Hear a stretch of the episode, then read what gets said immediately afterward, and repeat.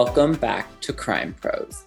This week, I cannot believe that we are already more than halfway through our season of this podcast. And we have so many listeners. This is our second Amped Media show this year.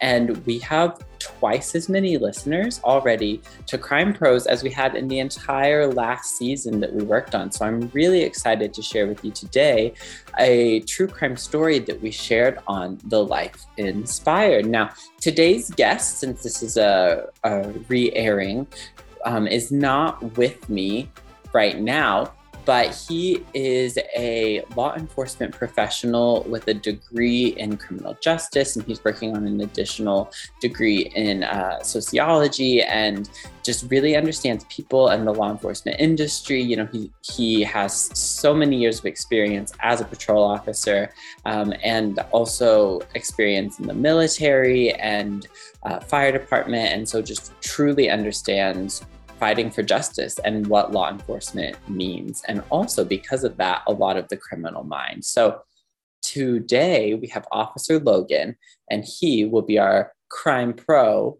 for the prom night murders. So, imagine it April 30th, 1989. It's a Sunday morning in Lakeville, Indiana, a tiny little country town the congregation of the Olive Branch Church, a, a, local Christian group, has gathered for their regular Sunday services, but they have one problem there's no pastor. So, this church has had a pastor for three years. His name is Bob Pelley, and he and his wife Dawn live in the church parsonage, which is a house that a church owns, usually on their property, for a pastor and his family to live in. I only know this because I lived in one with my pastor father growing up. And uh, they lived there with Bob's two kids, Jeff and Jackie, as well as Dawn's three daughters, Janelle, Jolene, and Jessica. Now, what's a little bit confusing is that different sources that I used for my research for this episode give different ages for all of the kids. So it's a little bit tricky to give exacts, but generally it's accepted that Jeff is the oldest at 17 and Janelle is the youngest at just five. So uh, Bob's two kids, Jeff and Jackie, they're more high school age, and then Janelle, Jolene, and Jessica are younger children. Now, on this particular Sunday, April 30th, one of the local church children, her name's Stephanie, and she's around Janelle's age, so she went over to play with the girls before church most Sundays. But this day, she found that all of the doors were shut and locked, and the curtains uh, were all drawn to the house, so no one could see in. Um, obviously, the church members thought this was a little bit weird, but they thought maybe the family had slept in, they were still getting ready. Um, and just because the pastor hasn't shown up yet, I mean, he lives on the church property, that doesn't mean he's not going to be there in time for the service to start. But the time comes and goes, and his family never shows up. And this is a congregation of less than 100 people. So when you have a family of seven missing, including the pastor, people start to suspect something. So some of the church members go over to the house. They see just like little Stephanie did, that the doors are locked, the windows are closed. Um, and they decide that they're going to go in, just wake up the family, make sure everyone's okay. And again, this is another point of uh, difficulty in the research that there's a little bit of discrepancy in what happened next, but someone got a key from one of the church employees that somehow had a key to the parsonage, which is a little suspicious in and of itself, I think. But it's unclear if they went through the back door and then unlocked the front door or if they were able to use the key to get in the front door. But eventually, one of the men in the congregation is able to get in the front door and the first thing that he sees is Pastor Bob Pelley laying on the ground and he's been shot in the face. There's blood everywhere, and Bob is obviously deceased. Now, this is where we have to bring you in, Logan, because I think if I found this crime scene, I would just stop there. Um, but the church members decided not just one person, but many people were going to go into the house. Yeah, does, that's not good at all. Does that create a problem for, I mean, the investigators? Yes. So I don't know what that small of a town back in those days, um, 1989, I believe it was. I don't know what mm-hmm. they would have had for DNA, but in today's society, today's world, if, uh, if for example, if, if me as a, a, patrol officer, if I was to walk in and see that, uh, we would do, and we're trained to be um, the least intrusive possible. So we, what we would do is we would clear the house and we would look for any survivors and that would be stepping over things of importance. That would be very meticulously not touching anything, putting gloves on. Um, you send a bunch of civilians into a house to look at a crime scene. You're going to contaminate all of the DNA, and when you yeah. get more than one or two uh, DNA hits on something, it comes back as inconclusive, and you can't use it in court. So it's really bad. Okay, it's interesting that you say this. That's definitely something to keep in mind as we get into uh, this story and the investigation. But let's go back to that Sunday morning now. So the church members decide to go into the house. They see their their pastor, Bob Pelley, he is dead on the ground in the hallway right off the front door of the parsonage. They continue to go into the house. They go through the dining room and the kitchen into the basement. And what's really creepy for me about this is as I read up on the just kind of layout of the house, and I actually listened to another podcast about it, um, I watched an episode of 48 Hours about it it reminded me a lot of the parsonage I grew up in. So I very oh, no. clearly in my head am visualizing how they had to go through this house. But um, off the kitchen, there's a stairway down into the basement. And when they go into the basement, there they also find Dawn, uh, Bob's wife, as well as two of her three daughters, Janelle and Jolene. All three have also been shot dead. And the two girls actually died in Dawn's arms. And it's a tragic scene. The church members are very shaken. And this is the point when they decide to leave the house without looking any further into it um, and call the police. So, after seeing such a, a, a tragic scene, they did decide to do the right thing, finally got the professionals involved. So the police are called in, and the first thing that the witnesses now that are there at the, the house are telling them is that there's still three kids missing Jeff, Jackie, and Jessica. None of them are there. And so the house is searched. There's no trace of these kids. So now you have police officers that are trying to figure out where are these these three children all under the age of 18 while also uh, they're starting to search the house. And they turn up a few things that they think might be a little bit suspicious. Um, the first is that there is popped popcorn in the kitchen. So they note that it looks like there was at least the intention of um, some sort of snack that was about to happen when the crime took place. They also note that there's men's clothing in the washing machine, which is wet. So they, it was mid cycled. At least they think it might have been mid cycle when when the crime was committed. And also, church members tell the police officers that Bob keeps a shotgun on the wall in his bedroom. It was actually a gun that was given to Jeff when his mother passed away. Um, she died of natural causes years before. But when the family moved from Florida to Indiana, Jeff had actually attempted, or at least threatened, suicide with the shotgun. So his dad had taken it from him until he was an adult and he would give it back um, since it was his mother's before. But so the church members shared this story with the police officers, and one of the first things that the investigators notice is that there is no gun in the house. So now we have uh, at least a missing gun, but they're thinking possibly a potential uh, murder weapon. So as they're combing the house and trying to find evidence of what might have happened, I was a little bit surprised about this too. They were able to pull some blood and DNA uh, off of uh, different parts of the house. The house itself isn't actually that shaken up. At, outside of the areas where the bodies were found, where there's a lot of blood splatter. But they're able to collect some of that evidence for processing. And I was a little bit surprised that in 89 they had the ability to test for DNA like that. Yeah, that was right when they were starting some of that technology. Nothing like it is today, though.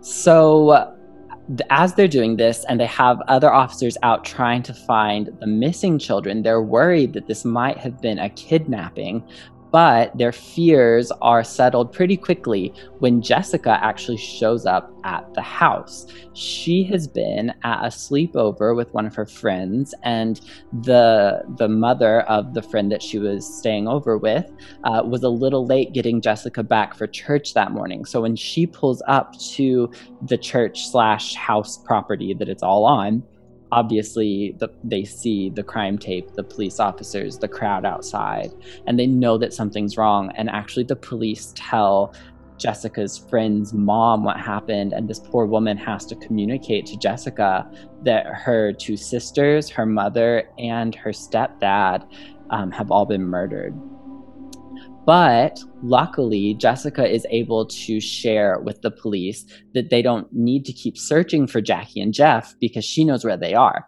Jackie had actually spent the weekend at a nearby college for a church camp, and Jeff is at Six Flags Great America as part of the after prom activities because the local prom had been the night before. So, police now know where all three of the missing children are. They know that this was not a kidnapping, um, but they obviously now have to figure out what did happen. So they they go to retrieve Jackie and Jeff, and when they get to Jackie, you know she's treated as an orphan and a victim, and treated with a lot of compassion. And um, the police officers have to tell her what happened. But when they get to Jeff, he's not as much treated as a victim as he is a person of interest. Because you see, Great America, the amusement park that Jeff was at, is several hours from the the Pelley house in Lakeview, Indiana. And while the police are on their way to get Jeff, they're learning a little bit about what had been happening in the house in the days and weeks leading up to this murder.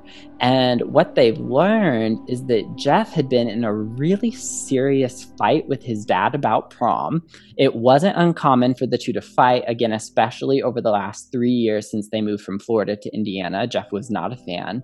But also, in the week leading up to this incident, Jeff had stolen some CDs, I guess, from a family friend, and it was a big ordeal. Um, actually, one of the investigators that was taking the lead on the murder case had been involved in the case of finding out that Jeff had vandalized or at least broken into and then possibly vandalized and stolen these CDs from this family friend. So they're very well connected with the family, um, but they knew that Jeff and his dad had been in a fight about this. And actually, Jeff had been told that he, what at first he was told he wasn't even allowed to go to prom, but his his dad and his stepmom really liked Jeff's girlfriend. They wanted him to be able to have a high school experience. So the punishment that they had settled on was that he was not going to be allowed to drive himself to the prom.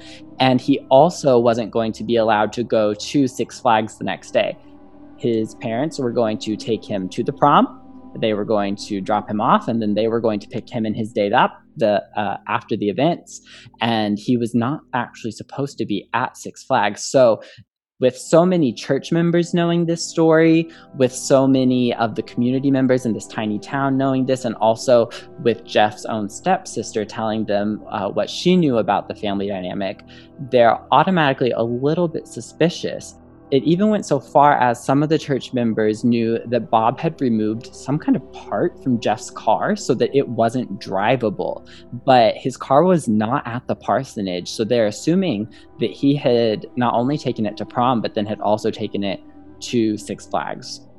So when the police officers arrive uh, at Great America, they arrest Jeff and his girl. Well, I take that back. You know this better than I do. If someone is detained, does that mean they're arrested or can be detained without actually being arrested? So you can be considered detained without being arrested. Uh, if I approach you on the street and you feel either by the fact that there's three police officers around you or I say something that otherwise feel makes you feel like you're not free to leave, you are considered detained under eyes of the law. So anything you say during that would technically need to be Mirandized if if they could prove that you felt that you were detained. Okay, so I guess a better way to say it would be that Jeff and his girlfriend were detained at the Six Flags security office by police in the town that the amusement park was in near Chicago. Um, and they were held there and not even really told what was going on. They were told that there had been an accident, that something had happened, and that Jeff's grandparents were on their way to come get him, but nobody actually even told Jeff that his family had been murdered. But what's really wild here is that his girlfriend actually had a suspicion and asked the police if something had happened to Jeff's family because hours before the police had showed up, Jeff had looked at her very seriously and told her that something was wrong, that something had happened to his dad and his family, and had had a very solemn few minutes before returning back to his, you know, joyful, like messing around at an amusement park self. So she actually brings up it, is there something wrong with his family? And that's when the police take him to a local police station and interrogate him. And then there they inform him that his family has been murdered. Hmm. Now, Jeff didn't know that his sister was still alive. That's one thing important to keep in mind during this. He, as far as he knew, every member of his family was dead his dad, his stepmom, his three stepsisters, and his biological sister. He did not know that his sister and one of his stepsisters were still alive. And yet he had no remorse when they were talking to him. And the investigators noted how flat and monotone he was talking about his family, who, as far as he knew, were all deceased. They talk about some of the assumptions he made, talking about uh, people in his dad's past and how people might have come for him. And investigators automatically flagged this as a red flag and suspected that it might be an indication of a guilty conscience. But I kind of wanted to ask you here what your thoughts on this are too, because I am obviously not a professional when it comes to interrogation, but I listen to a lot of true crime podcasts, and it seems like no matter what someone does when they're being interrogated, it's always taken as suspicious. Like, one big thing that I hear a lot is if you're ever asked to take a polygraph test, you should say no, because if you get a false positive out of it, like it indicates that you're lying um, that's automatically a red flag. And apparently that happens quite a bit. But also, then if you say, no, I'm not going to take a polygraph, that's suspicious. So I feel like there's a lot of situations like that. So do you think that there's any way that Jeff was kind of like damned if he did, damned if he didn't with all the emotion that they were expecting him to show? Yeah. So, I mean, that is, that's odd, uh, especially at 17. But I guess if you had a rough family life, I mean, there's no telling what kind of relationship he had with his father.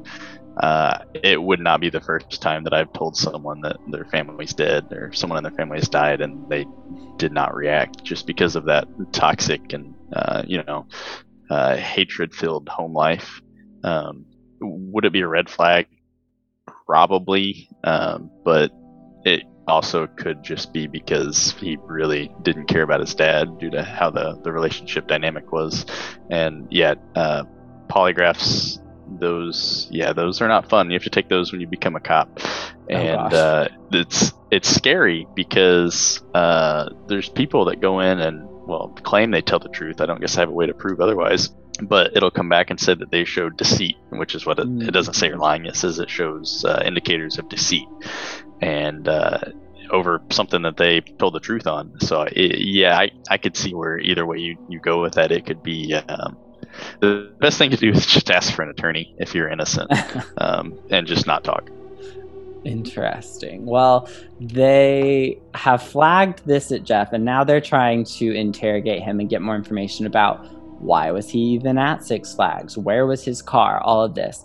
But back at the parsonage, uh, investigators are continuing to comb the scene, right? They're taking statements from members of the congregation. We also have to remember that, all, again, tiny town, tiny church, a lot of the other teenagers who are there on the scene that day for the church service were just with Jeff the night before at prom and were even in the house the night before because Bob was also an amateur photographer. He had a really nice camera.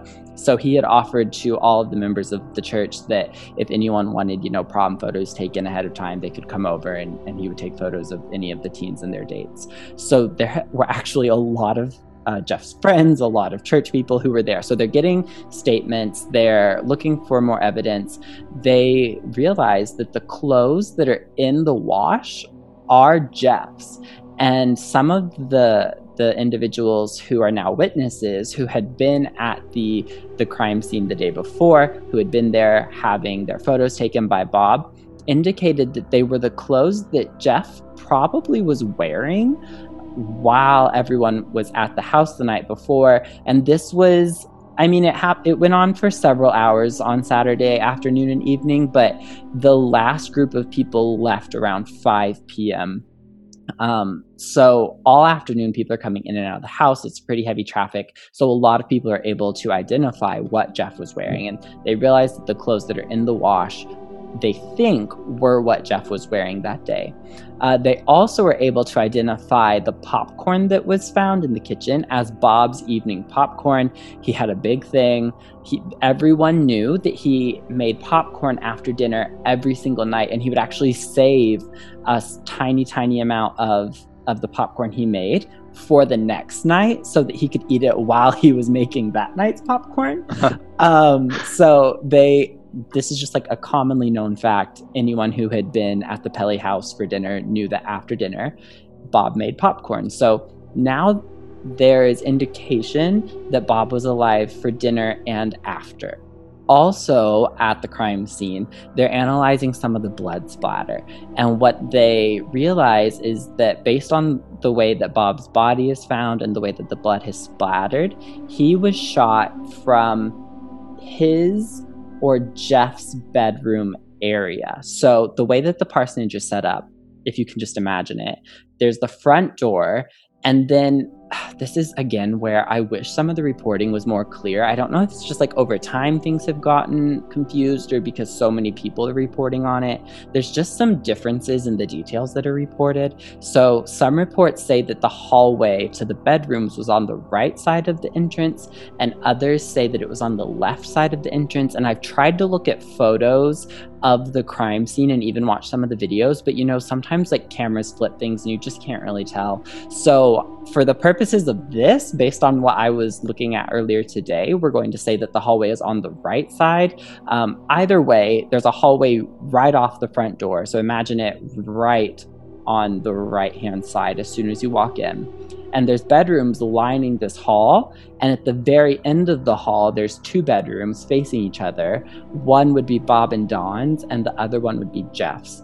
And based on how the blood is splattered and how bob's body fell they're assuming that someone was between those two bedrooms when they shot bob. Now what's interesting about this is that, you know, before one of their suspicions had been maybe this was a kidnapping. So the intruder theory is already in everyone's head. But it would be difficult for an intruder to get that far into the house and then surprise Bob by shooting him. So now they're thinking that whoever was in the house was likely welcomed there and probably took the gun that would have been hanging in that bedroom on the wall and used that to shoot Bob and then likely also the girls downstairs. Um, so they've started to put together a little bit of a theory. They think that Bob was shot first, that possibly Dawn was already downstairs or was somewhere uh, maybe in the kitchen and heard the shots and went downstairs to try and protect her girls, and that then they were followed down the stairs by whoever shot Bob, and then that's where they were murdered after. Um, this also lines up with the fact that both of the girls were found in Dawn's arms. It's likely that she was trying to protect them uh, while they were fleeing. So they're starting to analyze all of this back at the crime scene. Meanwhile, back in, uh, near Great America, near Chicago, Jeff is telling the investigators that his dad actually forgave him for uh, breaking and entering and vandalism. And the crime that he committed with the CDs, and that also the family friend that he had stolen the CDs from had forgiven him. And so Bob had decided to allow him to go to uh, the prom. Now, they aren't able to actually corroborate this story with any of the other witnesses who were at the Pelley's house the day before. All of Jeff's friends say that up until Jeff showed up with his car, they all thought that his parents were going to be driving him to the prom. But his sister Jackie said that that was actually in his dad's nature, that he was very stern and very strict, but that in the end, he wanted the best for his kids and he wanted them to be able to enjoy life. And that oftentimes punishments would be taken back before they could ever even actually happen. So Jackie says this is in line with her dad's character. There is no other witness to Bob forgiving Jeff, but at least that's the story that he's telling for now. And he says that's why he was not at the house. That's why his parents never dropped him off at prom. He was allowed to drive his own car. He was allowed to go to Great America the next morning, and that's why he was away. So while these investigators are interviewing Jeff, again, going back to Indiana, they're able to start to piece together a timeline of what happened the night before based on witness testimony around five o'clock the evening before, so on the 29th of April, the last of the church members that were at the house for photos that day left. So, so we know that the Pelleys were alive up until 5 p.m. Now, a few minutes later, one of Jeff's friends who had been at the Pelley household earlier drove past the house again. He had come earlier for photos, realized he left something, I think it was his corsage, back at the house, had to go home, and then on his way to his date's house, he passed the Pelley house, right? So he's not exactly sure what time this is, but he knew it was between 5 o'clock and 5.30, and he says that Jeff's car was still in the driveway. Then at 5:30, some other church members show up at the Pelley house to have Bob take their photos. And when they get there, all the doors are locked, the curtains are closed, and Jeff's car is not there. So five o'clock, we know that all of the Pelleys are alive. Jeff is at home. Then we know a few minutes later, sometime between 5 and 5:30, Jeff's car is in the driveway. We know by 5:30 Jeff is gone, his car is gone, and the house is completely locked down. So we're assuming that by 5:30 the Pelleys are dead, or at the very least, the murderer is inside and Jeff is gone. Um, there's also some sources that suggest that around 520, Jeff may have had an encounter with a gas station attendant who remembered that he needed to fix something on his car. So he had pulled into a local gas station down the street from his parents' house.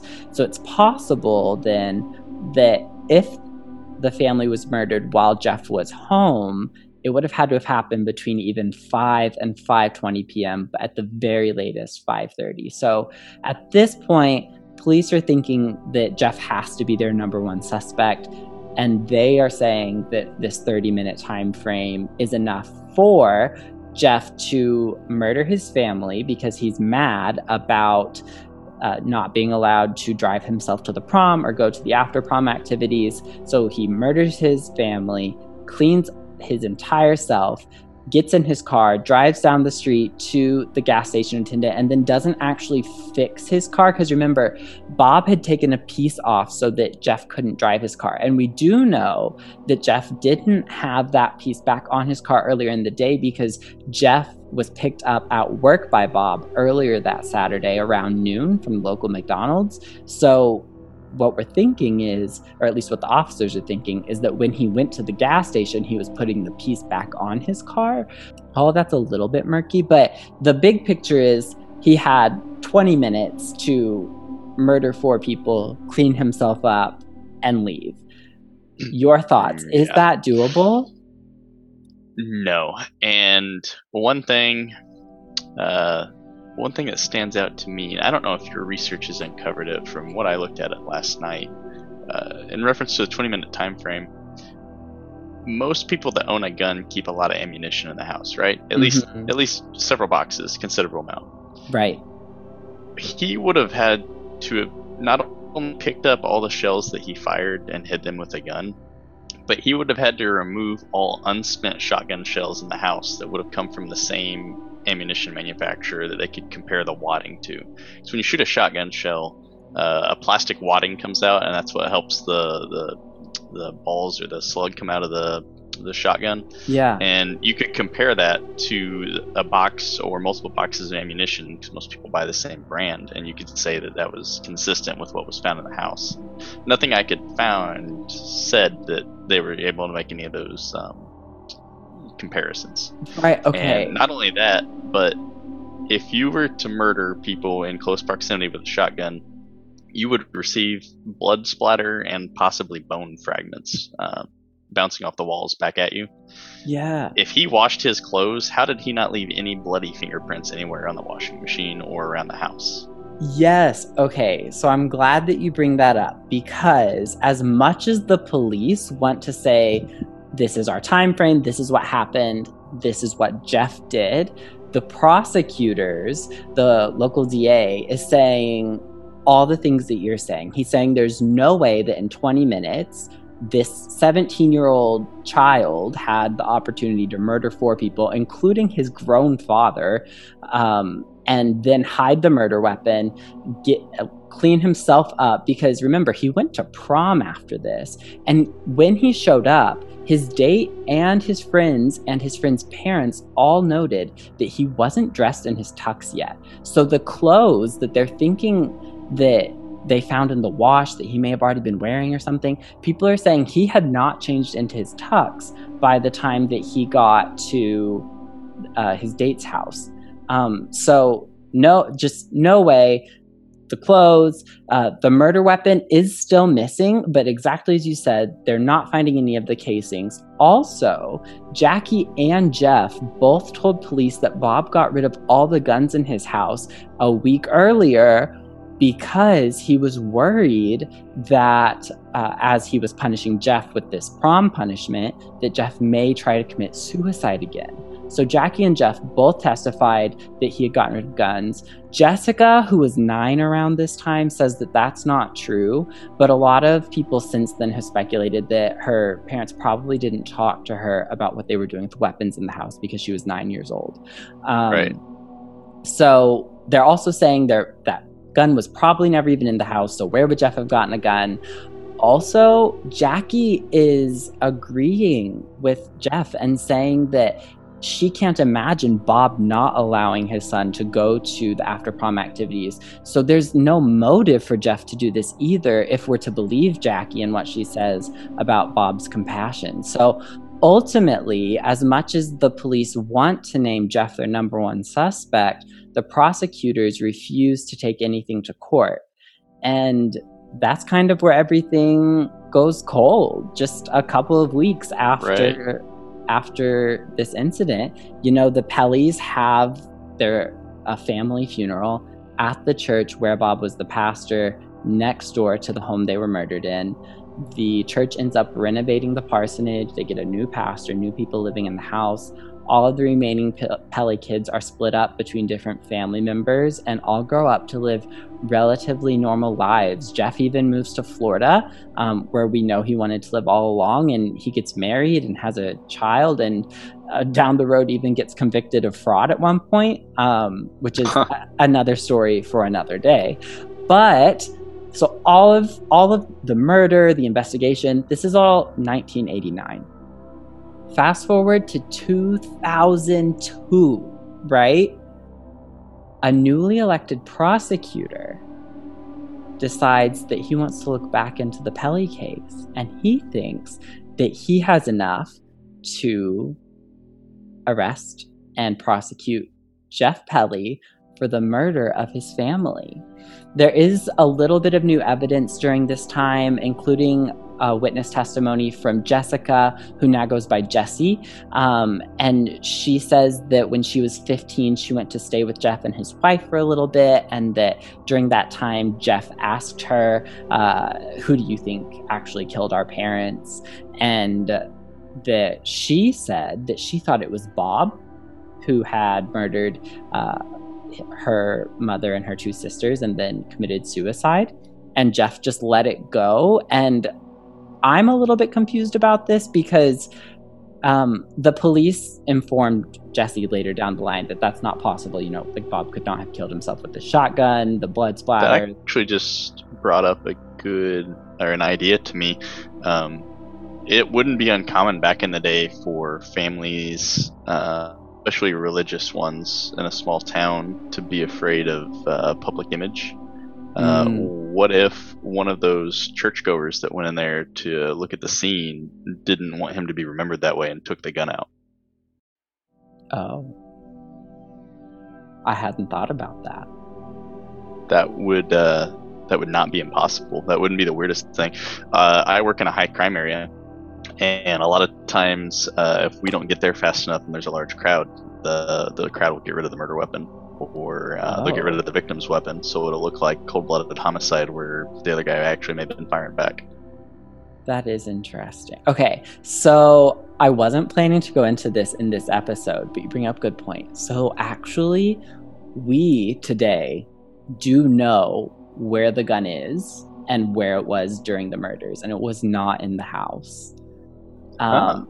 Again, another story for another day, but there are witnesses that have since uh, confirmed that Bob did remove it from the home. If you, if anyone out there wants to learn more about what happened after all of this, you can check out Counterclock on Spotify. It's by Audiochuck. It's a really good. They just did their, I think, third season, and it was all about this case. Um, but we do know that the gun wasn't there. But that is an interesting point to bring up, and I hadn't actually thought it through.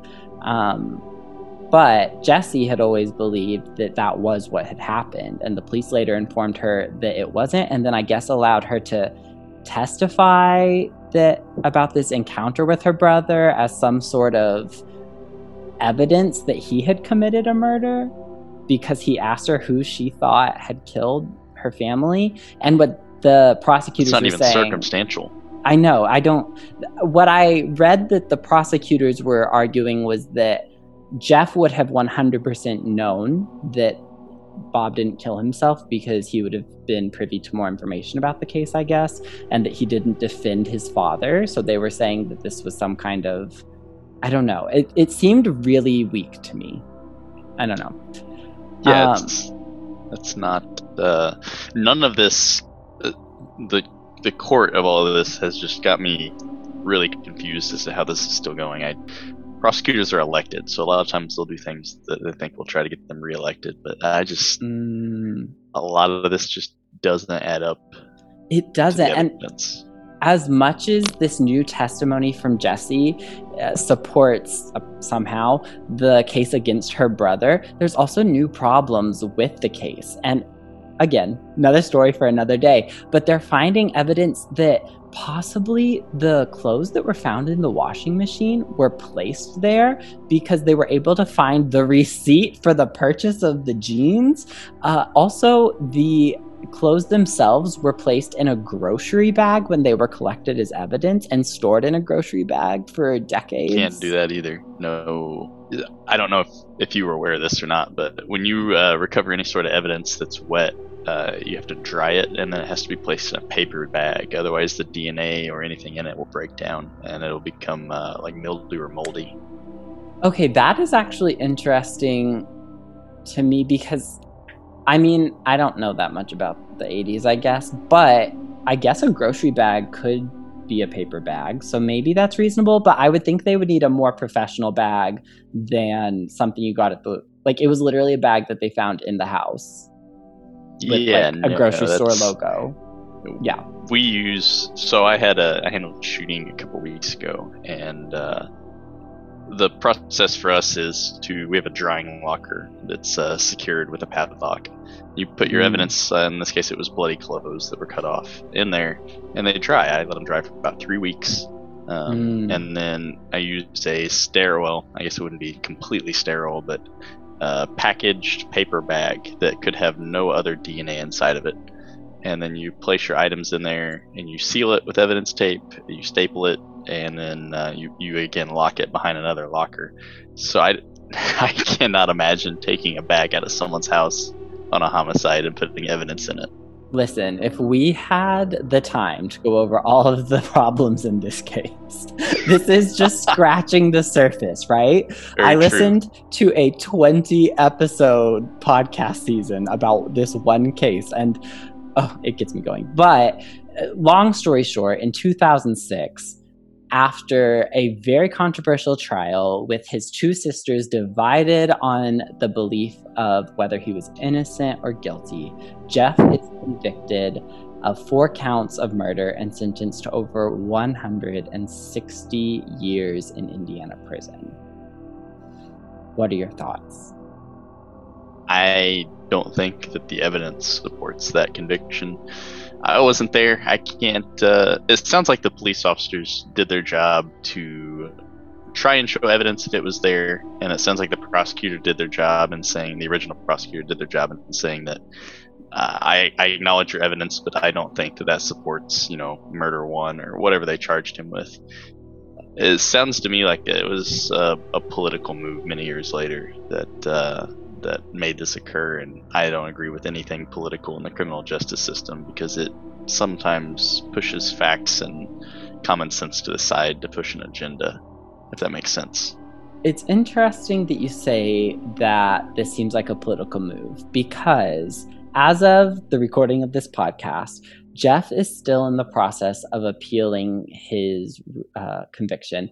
He is represented right now by a Center for Wrongful Conviction, and his attorneys argue that this entire uh, prosecution, all of this trial, the efforts against him, that it's all political maneuvering to get a prosecutor reelected.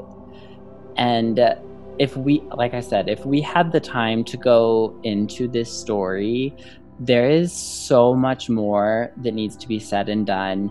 There is a past of Bob Pelley that no one in the town even knew about until very recently. There's a family divided over this case. There's evidence pointing to actual living suspects in other states who knew the Pelley family, but none of it is ever considered. And like I said, today, Jeff is still appealing his case. Now, I am not a legal expert. And I also want to acknowledge that I think every detective, prosecutor, I know everyone does their best job. Everyone can be wrong at some point. We're human, we make mistakes. Sometimes the evidence points us in one direction, and later we learn something else. But the entire point of true crime is to tell people what's happening, enlighten people to the facts, and hope that as we continue to learn more and more, the truth comes to light and justice is actually served. So, no matter what our opinions are on the Jeff Pelley case, if you want to learn more, you can go to justiceforjeff.com where Jeff's family and attorneys have set up their beliefs about what's happening. You can also search the prom night murders or the Pelley family murders on any search engine, and you'll get unbiased, factual reports from a number of news outlets and media. I still don't know 100% what I believe, but I think that the case against Jeff Pelley was rushed and circumstantial and needs to be revisited. So circumstantial at best. At I best, can tell you that in today's world, if I submitted this case as a, I'm not a lead homicide investigator, but if a lead homicide investigator was to submit this case, they would be laughed out of court. This is our story for the day. I hate to leave everyone hanging. If you want to learn more about Just Pass, make sure that you give us a five star rating on Apple Podcasts so that we know that this is a, a story that you're interested in digging deeper into. So, Officer Logan, as we come off of your, I think you told me earlier you don't listen to true crime podcasts. So, as we come Nope. off of your first true crime story, what are you thinking? Where's your head at? I, I see the fun behind this. It's kind of cool to, to dive into a case that you're not actually investigating and uh, see what you can find on it. Um, I can definitely see the uh, the where people like doing this. Yeah, yeah. The the most fun episodes to listen to are the ones that do have some kind of ruling. Um, the ones that are just open and and like cold cases, those drive me crazy. But I think that's the point, right? Like we want to find the truth. And there's so many TV shows that like cold case files and things like that that have yeah. 20, 30 years after a crime is committed, they help to find the perpetrator. So it's definitely um, an interesting little genre. It's cool. Do you have anything that you want to share with the people before we sign off for the day? Um, other than uh, when you're looking into this stuff, it's it's always the facts that matter, and a lot of people get caught up between the facts and how other people may feel about something. And when you're looking at anything from a law enforcement lens, it's just really important to any hearsay, any drama or any personal feelings and, and just look at those those cold hard facts and that's that'll usually lead you in the right direction. Awesome. Well, thank you so much, Officer Logan, for your analysis of today's case and helping us to get through this story and make sense of it all. Thank you for listening to Crime Pros. Make sure to download this episode and subscribe to the show. If you like our true crime stories, head over to Apple Podcasts and let us know with a five star review. Crime Pros is hosted by Jace Lucas and is a production of Amped Media. This week's guest is Officer Logan. Connect with us on Instagram and Facebook at Amped Media Official. See you next week for a new true crime story with a new True Crime Pro.